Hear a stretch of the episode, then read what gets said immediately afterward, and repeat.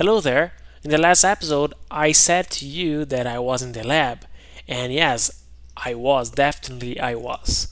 And now I'm back in the city where I'm doing my master's course.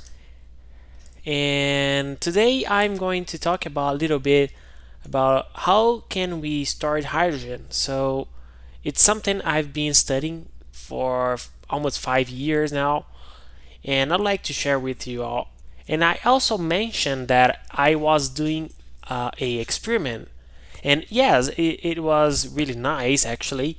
And I was performing a experiment to start hydrogen, and actually I was measuring how much hydrogen my material could, my sample could uh, store. But before before talking about storing hydrogen, why store hydrogen? That is the question, right?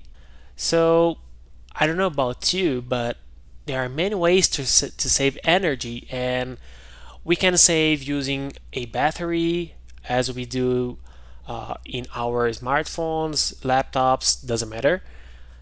And hydroelectric power plants they save energy. Uh, actually, they save the potential energy with water because the water falls and rotates a turbine and as the turbine rotates, it generates energy. And the same the same principle is for wind turbines. So the wind turbines use the, the wind movement to rotate the turbine and that's it. Voila, we have energy, right? And we can do that. We, we always can do that. We always can use something to transform into energy, the movement into energy. But why do we do uh, with hydrogen? So hydrogen is a gas, and we we know that that hydrogen is a energy vector. Hydrogen is a molecule because it's a gas. So we have two atoms of hydrogen, and as it is burned together with oxygen, we produce water, and we also have heat. And this heat can be turned into energy, which which actually is the energy. So we can transform the heat into any other thing. But the point is, this heat is so powerful that it's actually one of the, the best ways to to produce energy and actually it's a clean energy source. So why don't we use that, right? So in this episode I will try to explain some concepts and discuss with you about why do we use hydrogen and how can we store hydrogen to use it after. By the way, my name is Vinny and I am a materials engineer.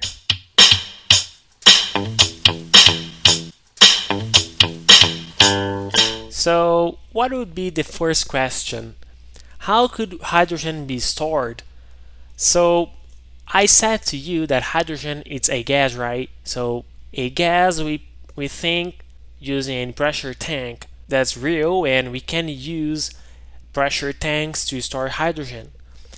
But the hydrogen is a molecule and we have to remember that hydrogen is the lightest element in the periodic table and its mass actually actually the hydrogen mass the atom mass is 1 gram and so the molecule is about two grams so if we we if we consider its mass and its volume, we would have a big volume of hydrogen. For example, the hydrogen uh, density is about 0.0899 grams by liters, and water is about 1000 grams by liters. And it's a huge difference. It's it's really complicated to start hydrogen as a gas because we would have we would need a big space to do that. And the point is we would have also to to, to increase the pressure. So we would have the pressure tank which which is actually so dangerous. And as it, it is uh, I would say the same thing as the, the gas that we use at home to, to heat our house and also to cook. And it's a pressure tank, right? So in this case, the pressure is too high that it transforms into a, a liquid. But the point is, the hydrogen, we can't do that. It's not possible. To, to transform hydrogen into a liquid, we would have we would need a pff, astronomical pressure to do that. So it cannot be done. I mean, it can, but we, we can't do that at home. You know, it's not it's not it's not the way. It's not safe. So the other way to start hydrogen is actually better and less dangerous is storing hydrogen into metals. So we can produce hydrides, metal hydrides. So what does it mean, metal hydrides?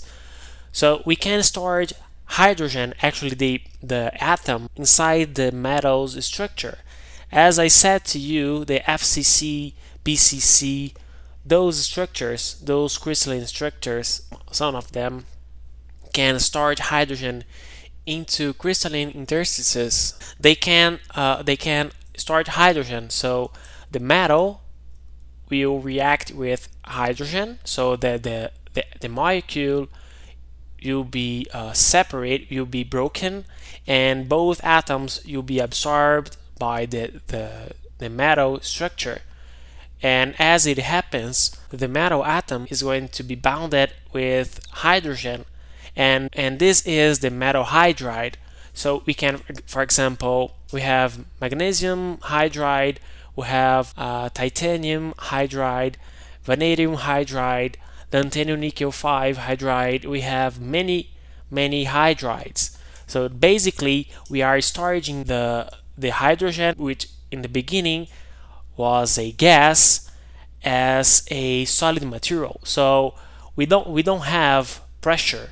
So we don't have to put pressure to and maintain it under pressure to store hydrogen. So the volume that we are going to to use to store the same quantity of hydrogen is going to be smaller, which actually is better because we, we don't we don't need a big tank to to put under pressure to start the same quantity of hydrogen. So there are many materials that we can buy and start hydrogen and that's part of my research. So we are working, we are developing some materials that start hydrogen. And the, the big difference between starting hydrogen use a tank and the solid way is that we don't don't need a big volume so metal hydrides can can absorb this hydrogen and as we give it energy so if we increase a little bit the temperature uh, the hydrogen will have the enough energy to to leave the metal structure so the atoms are going to recombine themselves and the hydrogen molecule, the hydrogen gas is going to be formed. And as the hydrogen molecule is produced, it can be burned and we can produce the heat to, to do whatever we want.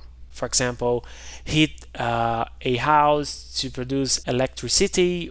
It doesn't matter, so it's up to you. And this was this episode, it was just an introduction, so I hope you have enjoyed. Thanks for listening. See you in the next episode.